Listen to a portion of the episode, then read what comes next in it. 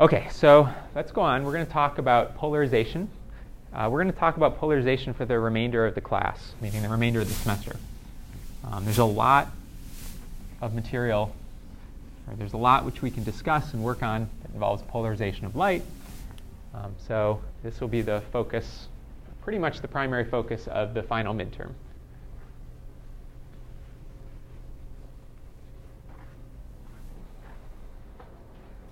So let's talk first a little bit about just polarization of light, what that means, some of its properties, how we know that light is polarized. We'll describe different basis sets in which you can describe the polarization. I'll describe what I mean by different basis sets. And then we'll introduce what we call Jones calculus. It's a technique for representing and manipulating the polarization state of light as it goes through an optical system. Okay, so we say light's polarized. How do we know that? So one way you can tell is that you can take certain materials, and if you shine light through this material, it blocks some of the light, right? You'll notice here the color of light that it blocks is a function of its orientation. That's not a property of this, it's a property of the projector. Let me use sunlight instead. So put this in front of the window, and the intensity of the light that you see is reduced. I put in another polarizer, and when the light goes through both of them, the intensity gets reduced a little bit more. But now if I rotate the orientation, you can see it becomes extinct. Right? So there's something going on. Right? And what's going on? Well, we can understand what's going on if we assume that light is polarized. Here's another example of a physical effect that requires light be polarized to explain. You can pass this around. This is calcite. It's a crystal, natural crystal. You can set it on top of your paper or something that isn't text on it. You should see two images, right? And as you rotate the calcite, what you should see is one image remains stationary, and one seems to rotate about the axis of rotation.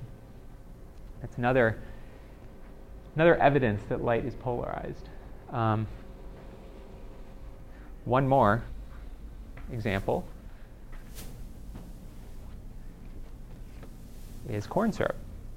And we'll describe in the next lecture, which corresponds to chapter 15, what's going on in the corn syrup here. But if I take two polarizers that are aligned such that they transmit the light, and I drop in some corn syrup. See some colors? Right. And watch what happens when I rotate the polarizer. Now the light's extinct that goes through the two polarizers, but the light that also went through the corn syrup is not. And here it's the opposite, right? The light that goes through the corn syrup is basically extinct. The light that does not is not. So corn syrup seems to be affecting the light. These sheets seem to affect the light in a way that depends on their orientation. So polarization just means that light has some vector property to it. So vector means a direction, right? You need, the light has to have some form of directionality in order for these to have an orientation-dependent effect. Okay, so that's evidence that light is polarized. So let's say a little more about what we mean by polarization. We typically talk about the polarization of the electric field. Light is an electromagnetic wave. The electric field and the magnetic field are intertwined. Whenever you have an electric field, you have a magnetic field in a light wave. And they're always orthogonal to each other. That was a consequence of Maxwell's laws. Okay, so the electric field, we assume, has a certain direction associated with it. We know it's a vector. We know that from our electricity and magnetism class. So it makes sense that if it's the disturbance that propagates as light, that disturbance has some polarization to it, has some directionality associated with it. So we usually talk about the polarization as being the direction of the electric field disturbance. And light is a transverse wave. It's also a consequence of Maxwell's equations. I don't recall if when we went through Maxwell's equations I pointed that out as a consequence. I'm not going to go back and rederive it. But light is a transverse wave, which means that its disturbances are orthogonal to the direction of propagation. Which means if light is propagating, say, in the z-axis, that the electric field that's associated with that light has to be in the xy plane. It can't have a z component, or it wouldn't be a transverse wave. And so if the polarization of light is described by the direction of the electric field, the direction of the electric field is in a plane, it's a vector in a plane, that means that vector can be described in terms of different unit vectors, x and y, or any two orthogonal unit vectors can be used, any two directions can be used to describe the direction of polarization of the light. Okay, so Cartesian coordinates is what we call a basis set. Its unit vectors are x, y, z. So any polarization can be described in terms of its x, y, and z components. Okay, we also have other coordinates, like cylindrical, spherical. They have different basis sets. They have radial and azimuthal unit vectors and coordinates. You can also describe any vector in terms of those basis sets. And we'll see in terms of polarization, we'll talk mostly about linear and circular basis sets. Okay, so let's consider light that's propagating here to the right. So that's the direction of the k vector, the direction of propagation. The polarization is transverse, meaning the electric field is constrained to oscillate in this transverse plane here. The magnetic field also oscillates in the transverse plane. It's perpendicular to the electric field and it's perpendicular to k. So that means both E and B have to be in this transverse plane. Okay, so there's lots of different disturbances of the electric field that can oscillate in the transverse plane. You can imagine having an electric field oscillating back and forth in the horizontal direction or in the vertical direction or in some combination of the two at some arbitrary angle. And those would all be disturbances of the electric field in this perpendicular plane. You could also have the electric field spiraling around with some trajectory in this plane, and that would be an oscillation that would be transverse. So depending on the shape of that, it could be called circular or elliptical polarization. We'll describe those in a little more detail in a minute. Or you could have what we'd call either unpolarized or random polarization, which is the electric field is changing but not in any sort of periodic and predictable way. So the value of the electric field plotted on this plane would be jumping around, but it wouldn't be following a nice pattern. So we would call that unpolarized light or random polarization. And the electric field is still a vector. It still has a direction. At any instant in time, it has a polarization. It's just that polarization is changing rapidly over the time frame with which we would typically observe the light. Okay, so using the same picture, let's describe the terms we use for different types of polarization. There's horizontal polarization, right? Electric field oscillating in the horizontal plane. Of course, in order for that to exist, you have to have a horizon, right? So that's kind of dependent on your coordinate system being fixed to the Earth somehow. So likewise, there's a vertical polarization. It's very common to talk about horizontal and vertical polarization because typically we do experiments on a table in the laboratory, and those are convenient descriptions.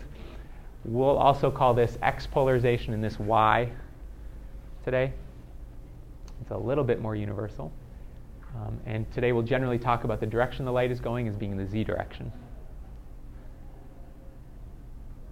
Okay, so we have horizontal, we have vertical. This is meant to represent sort of light that's not horizontal or vertical. It's a little hard with the perspectives here in order to see that, but this could be light at, say, 45 degrees with respect to the horizontal. And then over here, we have what's called right-hand circular polarization, which is an electric field vector that traces out a circle. in this horizontal, in this transverse plane. And it's tracing out a circle that goes in a particular direction, in this case clockwise, as seen from someone looking into the light. So if you look into the light and you point your thumb towards the source on your right hand, your fingers will curl in the direction that we define as right circular polarization. So would the instantaneous polarization for circular polarization be linear? Yes. But that's true for any, for random polarization as well. Okay, now if you're an electrical engineer, is anyone here an electrical engineer? If you're an electrical engineer, you'd use exactly the opposite convention. So what we, as physicists, would call right circular polarization, the electrical engineers would call left circular polarization. So these are somewhat arbitrary terms. I think the engineers probably got it right, because us physicists have to look into the light. Right? You're not supposed to look into laser beams. You're not supposed to stare in the light. I think it makes more sense, personally, to point your thumb in the direction of light propagation. But if it's easier for you to remember, go ahead and do that, and then just remember you have to invert your answer. Okay, so that's right circular polarization. The opposite sense of rotation of the electric field tip would be left circular polarization. And then you can also have light that traces out some elliptical path that's not circular. And so we'd call that elliptical polarization. Okay, and so this would be the most general form of, we could say that any of these polarization states are elliptical polarization. This is elliptical polarization where the ellipticity is 0, or I guess 1. So you have an ellipse with the major and minor axis that are equal. That's a circular. And then linear polarization is like elliptical polarization, where the aspect ratio of that ellipse is infinite, a very narrow ellipse. Okay, so elliptical is just a very general term to describe polarization. So let's change our perspective here a little bit and look at these transverse planes head on, the horizontal and the vertical. That linear polarization at an angle you can see a little better here. And here's what the observer sees looking into the light. That's right circular, that's left circular. Okay, so let's visualize some different polarization states with the help. My screen just disappeared. Yeah, that's cool. I'm getting prompted for what TV show I want to watch. You don't see that up there. It entered front row, but okay. Here's what I've got. I have a plot showing the electric field oscillations as they propagate through space and time. So, yeah, I did this. So, yeah. So this would represent like a sine wave traveling in this direction. And that would be, let's say, the x component.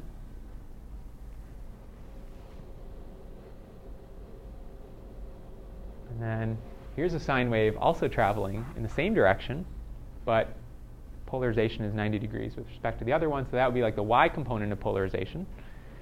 So what I have here is a wave that has some x polarization and some y. And when you get a vector pointing along x and a vector pointing along y, you get some angle for the resulting vector. And if we add those vectors up, you can see this blue line. It's a little hard to see, but there's a blue line that traces out the vector sum of the x and y components at any point. Right. So there's the vector sum. Ignore that ball that's moving around.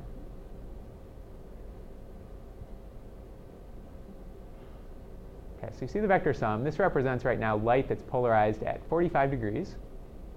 So from an observer looking in, if we measure all our angles with respect to the plus x-axis, this is measuring it. This is oscillating at 45 degrees. Of course, you could also say it's oscillating at minus 135 degrees. Right? So it's those are the same descriptions for the direction. Now, I've written this expression out here in such a way that I can change some of these parameters. H here represents the magnitude of the horizontal component, the magnitude of the x vector, and v represents the magnitude of the vertical vector. You see they're equal. So if I make them unequal, what do you expect would happen? Say I make the horizontal component twice as large.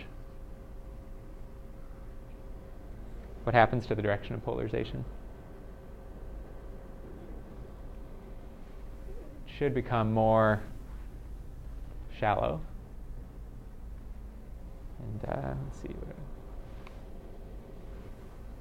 Give it a second. There we go. So it becomes more shallow. You see the horizontal component get bigger. So that changes the state of the polarization. If I set the horizontal component to 0, we should get vertical polarization. So none of this should be too surprising right now. It's just like working with vectors. But what if I added delay to the horizontal component? Let me first add a small delay. If I write my electric field as a phasor such that there's some amplitude times e to the I kz minus omega t.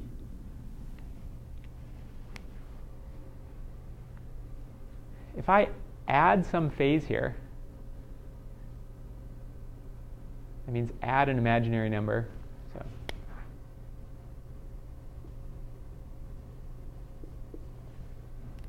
if I add some phase, then the point, the position z of a point, say on the crest of a wave, will become, has to be smaller. Or alternatively, the time at which the wave reaches its crest would become later. So adding some phase to this phasor is equivalent to adding a delay, to slowing down the wave. So what happens if I slow down the x component, say, relative to the y component? I can do that by multiplying by e to the I, I'll call it gamma. And here I've defined gamma to be pi over 2, 90 degrees. All right, so if I delay the horizontal component by 90 degrees, you can see what's happening. Before I had like two sinusoidal waves co-propagating, and now I have like a sine wave and a cosine wave co-propagating. So they're never both at the maximum simultaneously.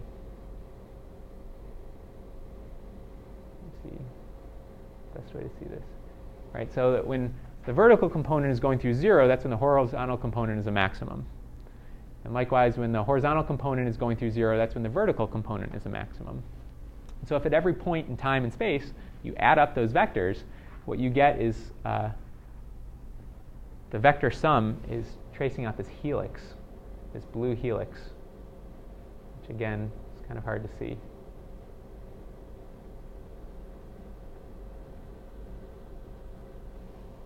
So let me change the color of that.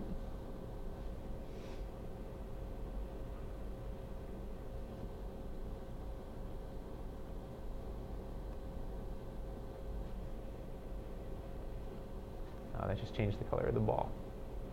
Not what I wanted.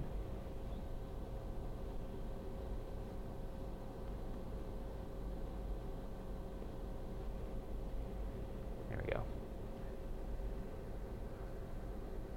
Okay, so there's this white helix that represents the trajectory of the electric field in space and time, and this ball is the intersection of that with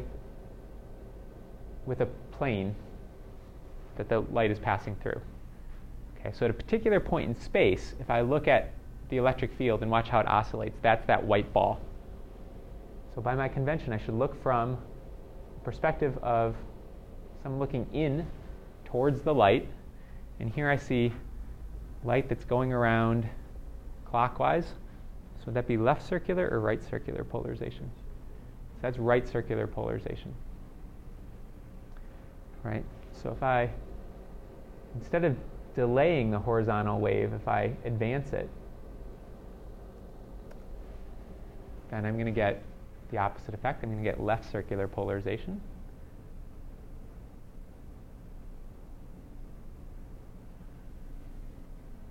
Okay, so now you see it's that point is rotating counterclockwise.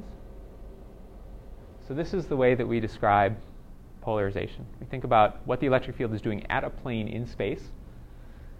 Okay, and it can always be described as the sum of a horizontal and a vertical wave that may have different relative amplitudes and may have different relative phases. Okay, so let me make them out of phase, not by π/2, which is 90 degrees, but by just a small amount. Let me say 1/10 of this.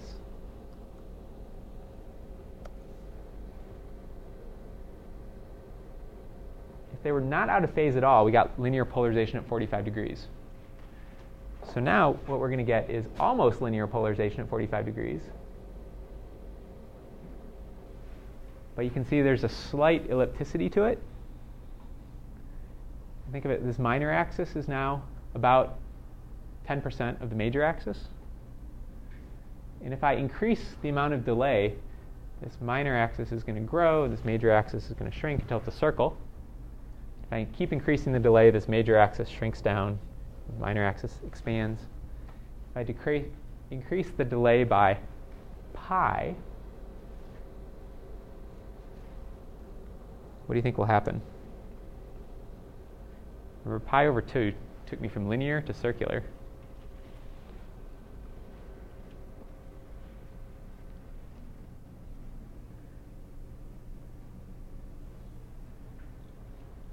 And now it's linear, but the angle has changed by 90 degrees. So if you think about it in terms of the components, here you can see the x and y components are in phase. Actually, they're 180 degrees out of phase. They're pi out of phase.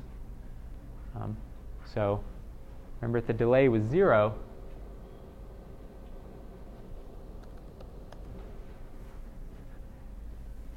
then it's just going to move one of these waves ahead by half a wavelength. So at points where here where x is pointing to the right and y is pointing down, now x is pointing in the other direction, which is moved by half a wavelength. And as a result, their vector sum went from pointing in one direction to the other. OK, so this is the type of picture you want to have in your head to think about polarization.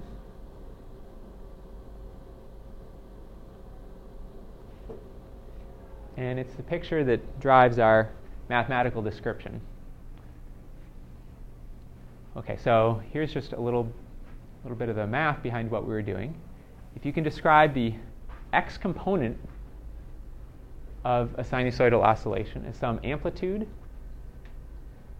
some oscillation with a particular phase, and pointing in the x direction, then you can have a similar expression for y. The y component may have a different amplitude, points in the y direction, and may have a different phase.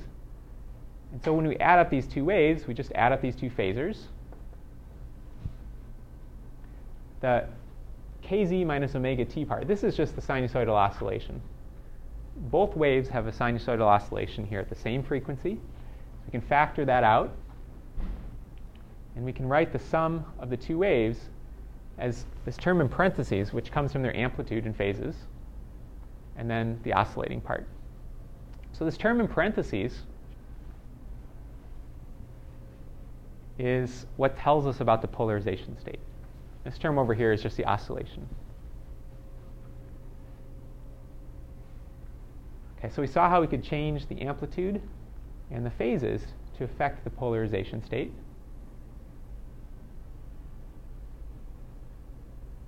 Here's a couple examples here, which we already showed.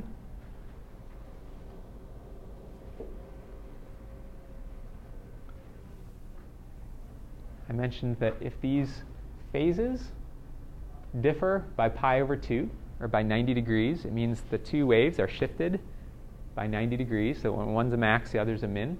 That's what produces circular polarization.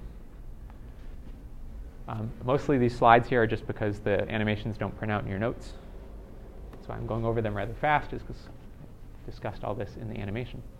OK, so circular polarization we can describe as the sum of x and y polarizations. Okay, so right circular polarization, at the moment I'm going to call that r hat. I'll explain a little bit more what that means in a second. We can think of that as the sum of light that's polarized in x and light that's polarized in y. There needs to be a 90-degree phase shift between them. So e to the I times pi over 2 gives us I. So if I multiply one component by I, that gives me a 90-degree phase shift between the two components. And this ix hat plus y hat is a vector. If x hat and y hat are unit vectors in x and y, then this vector has a length of square root of 2 in the complex plane. So if I divide it by square root of 2, then I get a unit vector. So r hat is a unit vector which represents right circular polarization. It's not actually a vector in the sense that x and y are vectors in the complex plane. This just represents, well, this accounts for both the vector and the phase. So it wouldn't quite be right to call it a vector, but I use this r hat notation as if it were a vector. It's the amount of light that we can think of as being right circularly polarized. And then likewise, left circular polarization, we can write a similar expression. Here we don't delay x by 90 degrees, we delay y by 90 degrees. So the I gets on y. We get a similar expression that represents left circular polarization. And so what you can see is you can define right circular polarization as some combination of x and y. You can define left circular polarization as some combination of x and y. And in fact, you can describe x and y in terms of the sum of left and right circular polarization. So you can take these two expressions, solve them for x hat, and solve them for y hat, and you get the x and y unit vectors can be related to the left and right circular polarization vectors, like so. And what that says is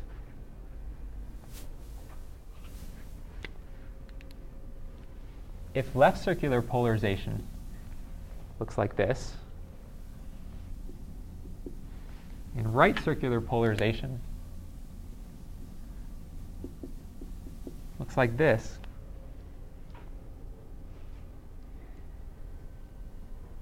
if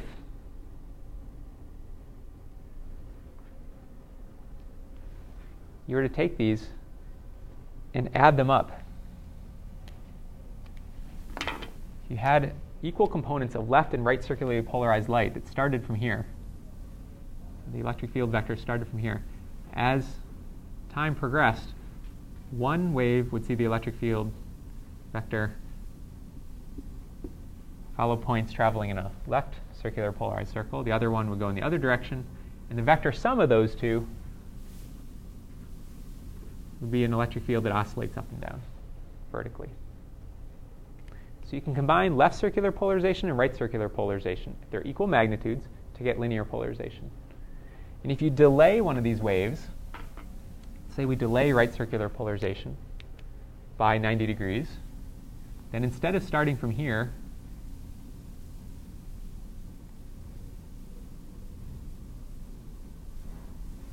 it's going to start from over here, and the vector sum is going to trace out this line. If we delay it by 180 degrees,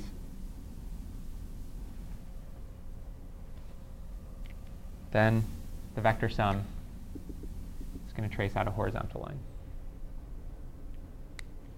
Okay, so let me draw that. If this is my right circular polarization, my left circular polarization looks like this. The same as the picture I drew before, only the right circular polarization is starting either delayed or advanced by pi. Now the vector sum, as light with right circular polarization steps through these points, and the light with left circular polarization has an electric field that steps through these points, the vector sum is now going to oscillate horizontally. So we can think of linear polarization as the superposition of two circular polarization waves. So we say that the x and y polarizations can be a basis set for describing any arbitrary polarization state. Likewise, right and left circular polarization can be a basis set, because anything you can describe in terms of x and y, if you then just use this expression, you can convert into an expression for right and left.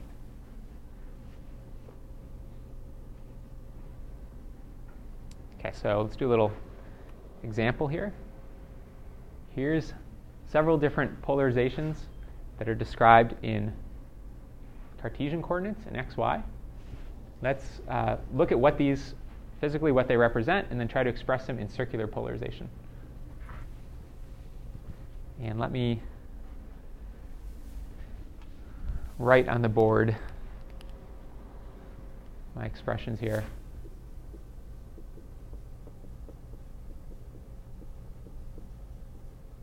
So that we can use them later.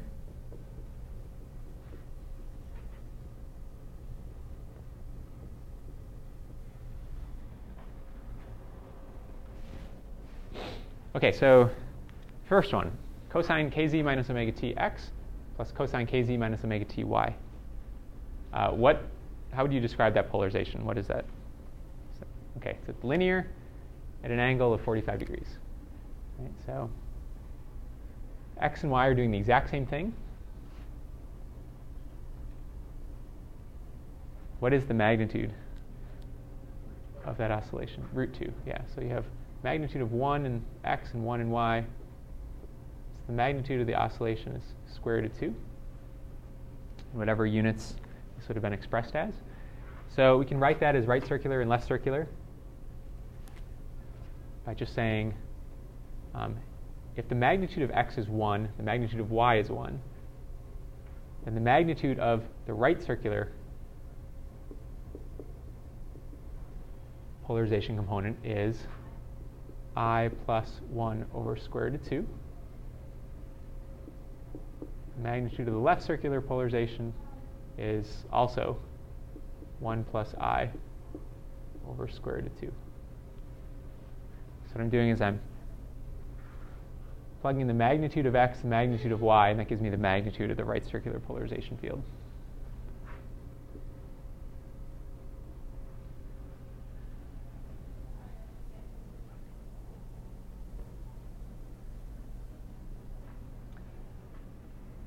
How about the next one? Cosine kz minus omega t plus sine kz minus omega t. What type of polarization is that? It's circular, right? And the amplitude of the electric field vector always has what magnitude? Always 1. So it's a circle of radius 1.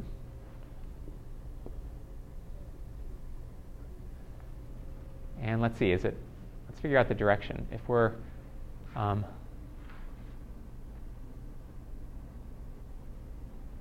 if kz minus omega t starts as 0, and both the arguments are 0, and we have 1 unit in x and 0 units in y, so we're starting from here. And as that argument increases, we see as time increases, that argument actually is going to decrease. So as the argument of sine decreases, this term becomes negative, meaning this is a trajectory that's moving clockwise, okay, in the xy plane, and z would be out of the board here. So that would be right circular polarization. Okay, so let's check this out. There's our expression for right circular polarization. Let's say the magnitude of the right circular polarized field is in x. If I call this 1,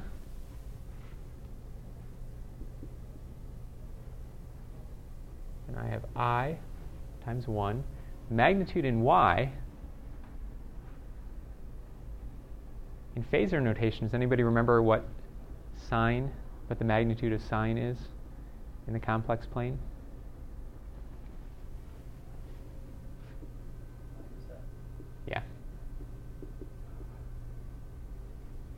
So that's minus I.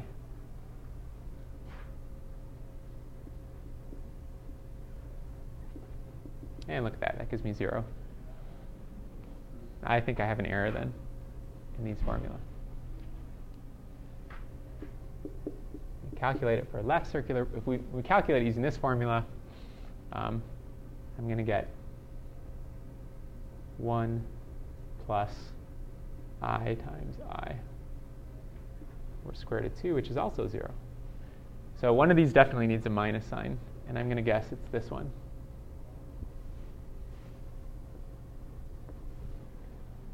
I'll check into that and fix that for next time.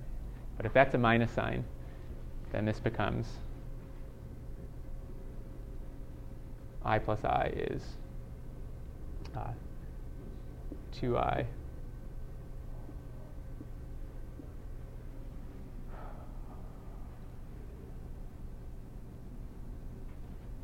Yeah, I'm definitely going to need to fix those. I think I should stop right now because the formulas I'm using are not producing the results I'm expecting.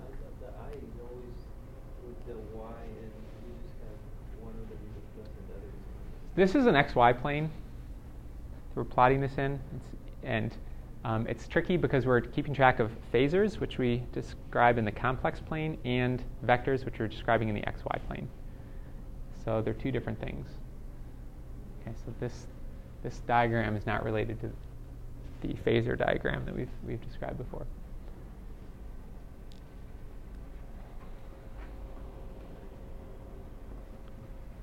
Okay, so a couple comments about elliptical polarization, which is the most general form.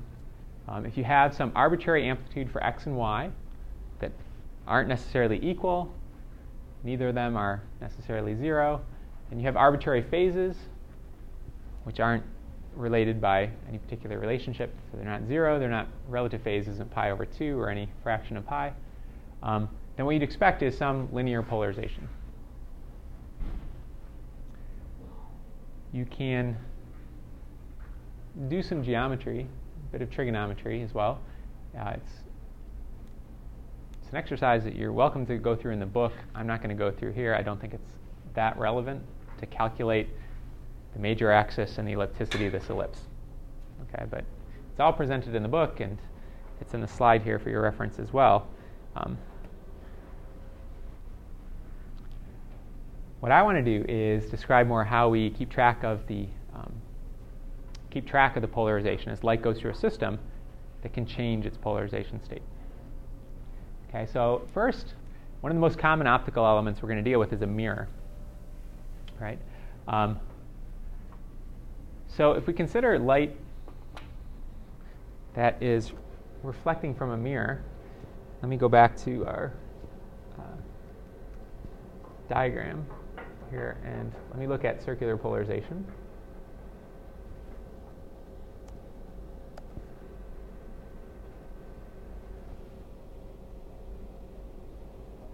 When light reflects from a mirror, our definition of whether it's right or left polarization,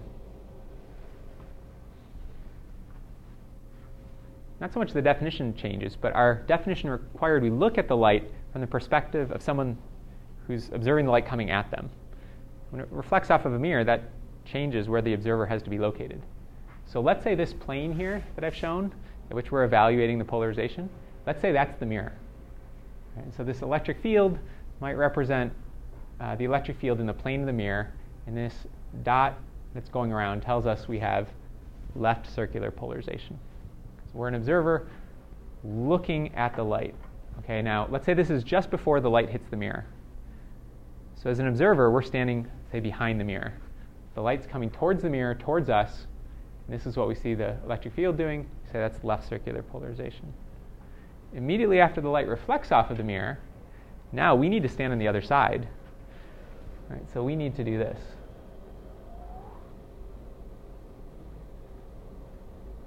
The electric field at the mirror is just what it is. It's just moving around the same, regardless of where we look at it from. So this blue ball represents the electric field at the plane of the mirror. But now, from our perspective, we describe this as right circular polarization. So when light reflects off of a mirror, Left circular polarization gets transformed into right circular polarization. Right circular gets transformed into left circular. Now, this maybe isn't that surprising, because when you look at a mirror, your left hand gets transformed to your right hand gets transformed to your left hand, which brings up a question Gregory asked many months ago. Why does a mirror reflect left and right, not up and down? Okay, so I will give 2 points of extra credit for anybody who can come up with a correct answer for that. And if more than one person submit a correct answer, I will give 5 points of extra credit to the person who gives the best answer to that. And if nobody submits an answer by next class, I will tell you the answer. Okay? So 5 points of extra credit is enough to bump your grade a half a grade. Okay, so stare at those mirrors. Is it why when we look at a mirror, or why it's an image? Why?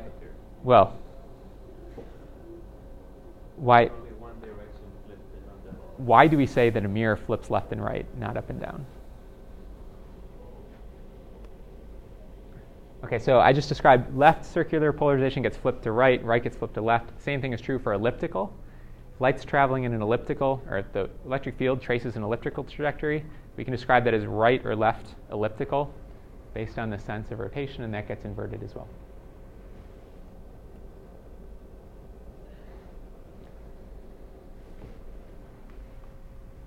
Okay, so how do we describe this mathematically? We've seen a glimpse of it. We have these different basis sets. We can describe vectors that represent the electric field. But we want to be able to look at how those vectors transform when they go through systems. Gregory? I have to ask a question. When the dipole, for example, radiates light, and then it changes phase, radiates light at another phase. Before it changes phase, it must radiate at least one wavelength. Well, if it's not more than one wavelength, we generally wouldn't call that an electromagnetic wave. It would just be a static field.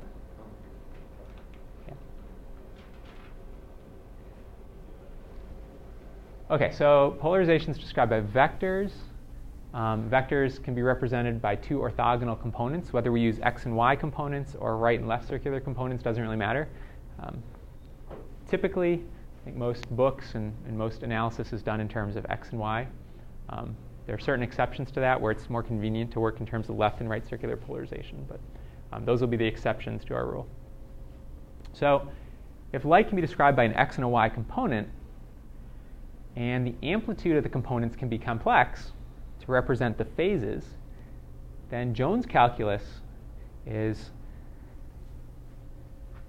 a description of light as vectors where the components of the vectors are complex numbers. They're complex numbers, they have an amplitude and a phase. And because it's a vector, it has two components that would represent x and y, or could represent right and left, or any two orthogonal polarization states. Okay, so here's a table of different Jones vectors. For horizontal polarization, polarization in the x direction, we describe that as 1, 0. What this means is this is the magnitude of the x component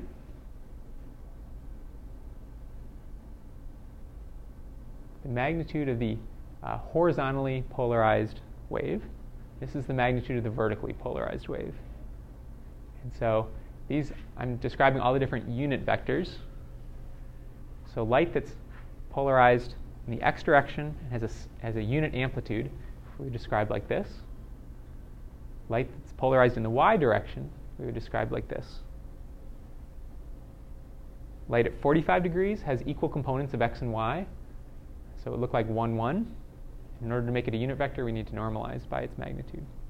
Okay, so this notation represents the magnitude of the light in one basis set, or in one coordinate, and then in the other coordinate. And for our purposes, what I've described here, those coordinates are x and y. At an angle theta, with respect to the x-axis, we could describe this as cosine theta, sine theta. So if theta is equal to 0, the light's polarized along x. This is 1 and that's 0, which is our x polarization. If theta is 90 degrees and the light's not polarized along x, we're saying it's polarized along y. At 90 degrees, this is 0 and this is 1, which is our vertical. So for any theta in between, that traces out a point on a circle.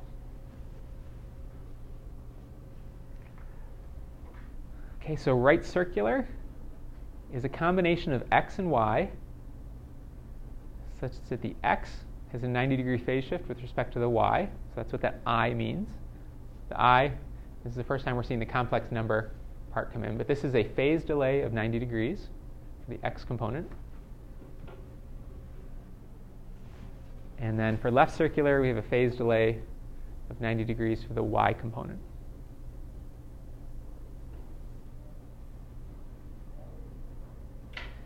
You can see if this vector represents right circular and this vector represents left circular,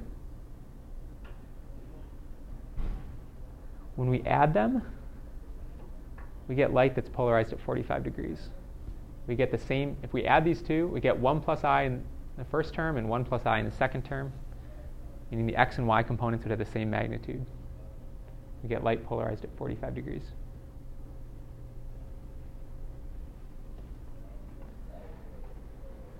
Okay, so those are the vectors that describe the polarization state of light. Now when light goes through an optical element, goes through a polarizer, for instance, its polarization state will change. Okay, polarizer is a pretty trivial example. It just removes one of the polarization states. When it goes through corn syrup, its polarization state changes in a way that we'll describe next time. It rotates the polarization of light. When it goes through a piece of plastic, its polarization state changes. I think we can see that. You see that the light gets transmitted going through the Joule case, but not when it doesn't. We'll describe why next time. So all these different materials that affect the polarization state of light, and if light is represented by a vector, what mathematical operator or what mathematical construct changes one vector into another? It's a matrix. Right, so we have what we call Jones matrices. A Jones matrix represents an optical element. Jones vector represents the light that goes into the optical element. The effect of a matrix is to take one vector and transform it into another vector. So this would be the input light. This would represent the output light. And the matrix does that transformation. And we can construct any matrix that will transform an arbitrary input light into an arbitrary output light state, or an arbitrary input polarization state to an arbitrary output polarization state. Can an optical matrix and Jones matrix be combined in any kind of coherence? Yeah, so we had like the ray matrices, right? That was another form of optical matrix. Is that what you're talking about? Yeah. So let's say you have a ray matrix that describes how the position and slope of a ray gets changed by an optical element. Right? So there's two quantities called r and r prime. We call it r prime and r. I'm confused because different textbooks use different form. And then we had a matrix, which I'll call the ray matrix. We multiplied by the input ray matrix to get an output ray matrix. And now we have polarization for the light, which we multiply by a polarization matrix to get an output polarization. So if we want to keep track of everything that's going on, both polarization and ray angle and direction, the light needs four parameters to describe it. Right? Our matrices then need to be 4x4 matrices, not 2x2 matrices. So if we describe our vector as r prime r ex ey, then you can convince yourself that the output angle and position shouldn't depend on the electric field values. So that means this block has to be 0. And likewise, the output polarization shouldn't depend on the position and angle. At least they won't for common materials. So this block would be 0. And then this block would relate the input electric field to the output electric field. So this would be the Jones matrices. And this block would be the Ray matrix. So you can create these block diagonal matrices. And this is what you do when you model complex systems. Alexander? Can I answer the bonus question? Sure.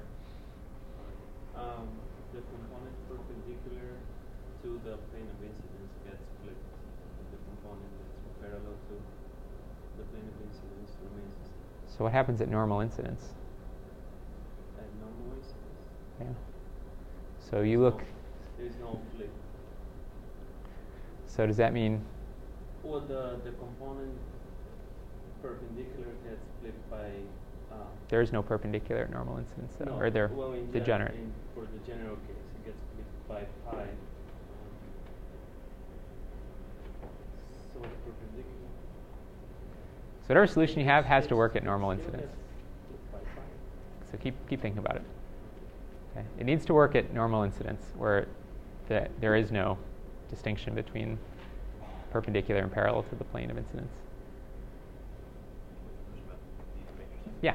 If you have like a nonlinear crystal or something, would those blocks of zeros be non-zero? Yeah. Okay. So let's just introduce the Jones matrix for a polarizer first. It's a very simple matrix, and then next time we'll go through lots of other elements and describe their Jones matrix. So polarizer. I didn't describe what these sheets are. These sheets are plastic with polymers in them. They're stretched out, which those polymers essentially line up linearly. And the polymers themselves have electrons that can flow along the polymer chain. So what that means is the electric field, when it's oscillating in the direction in which the polymers are lined up, it can excite a current. It goes back and forth, and that dissipates energy. The current, if there's resistance, I squared R, dissipates the power in the electric wave. If the electric field oscillates perpendicular to the direction of the, you can think of them as little wires, then it can't excite a current because the current can't flow from one molecule to the next. It only flows along the single molecule. So you can't get a current flowing in the other direction. The light can propagate through unattenuated in that polarization. Okay, so this just blocks out light of one polarization. And as a result, if you have two polarizers and they're not aligned at the if they're aligned at the same angle, then the light that's blocked out by the first would have been blocked out by the second. The light that was transmitted by the first gets transmitted by the second. You should have really no difference from a single polarizer. Now these aren't perfect, so you actually notice it is darker here than it is up there. But when you rotate them by 90 degrees, then all of the light of one polarization gets blocked by the first, all the light of the second gets blocked by the other. When you have an angle in between, the amount of light that gets transmitted, the amount of the electric field that gets transmitted is the component of the electric field transmitted by the first projected onto the transmission axis of the second. So if they're oriented at an angle theta relative to each other, the amount of the electric field that gets through goes as cosine theta. That means the power that gets through goes as cosine squared theta. And it's known as Malus's law. So I naught is the incident power. Theta is the angle between them. So how would we describe the Jones matrix of a polarizer? So consider a horizontal polarizer. It's going to block out the vertical component. So here's an arbitrary input field. If we want this to be the output field, what does this matrix have to look like?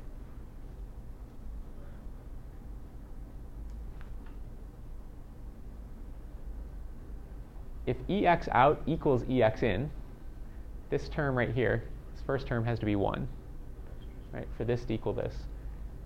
And this term has to be 0, or else this output would depend on the Y component of the input. It doesn't. That should be 0, that should be 0, this should be 0 as well.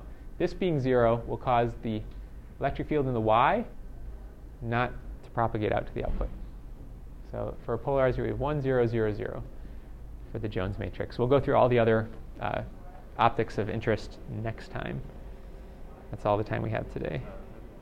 Go ahead. Well, the cosine theta term doesn't go to zero for polarization in X or something, right? You can ignore. This right here is if we rotate in an arbitrary angle. And so if you have two polarizers that aren't rotated at any angle, well, actually, no, so let me say that. Difference between them, it's not I'm sorry. No, this is, what if you had, so if we derive the matrix for a polarizer that's oriented such that it transmits X polarization, that's this. How would you describe that if you rotate that in an arbitrary angle? Okay. That's what this is asking. So we'll do that next time. The electric field component flips. The transmissive electric field component flips. But your eyes, that wouldn't explain why your left hand appears to be your right hand.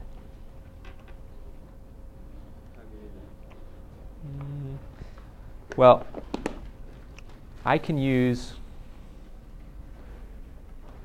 a wave plate with a 180-degree phase delay to flip the direction of the electric field. And that's not going to cause me, looking through a wave plate, to see my watch and my ring on my right hand. It doesn't produce a geometrical flip. Can you flop because of our orientation of our eyes, that the eyes are oriented horizontally, whereas if they were oriented vertically, it would be the same thing we would see. What if you close one eye? What? If you close one eye, then you no longer have a defined orientation for your eyes.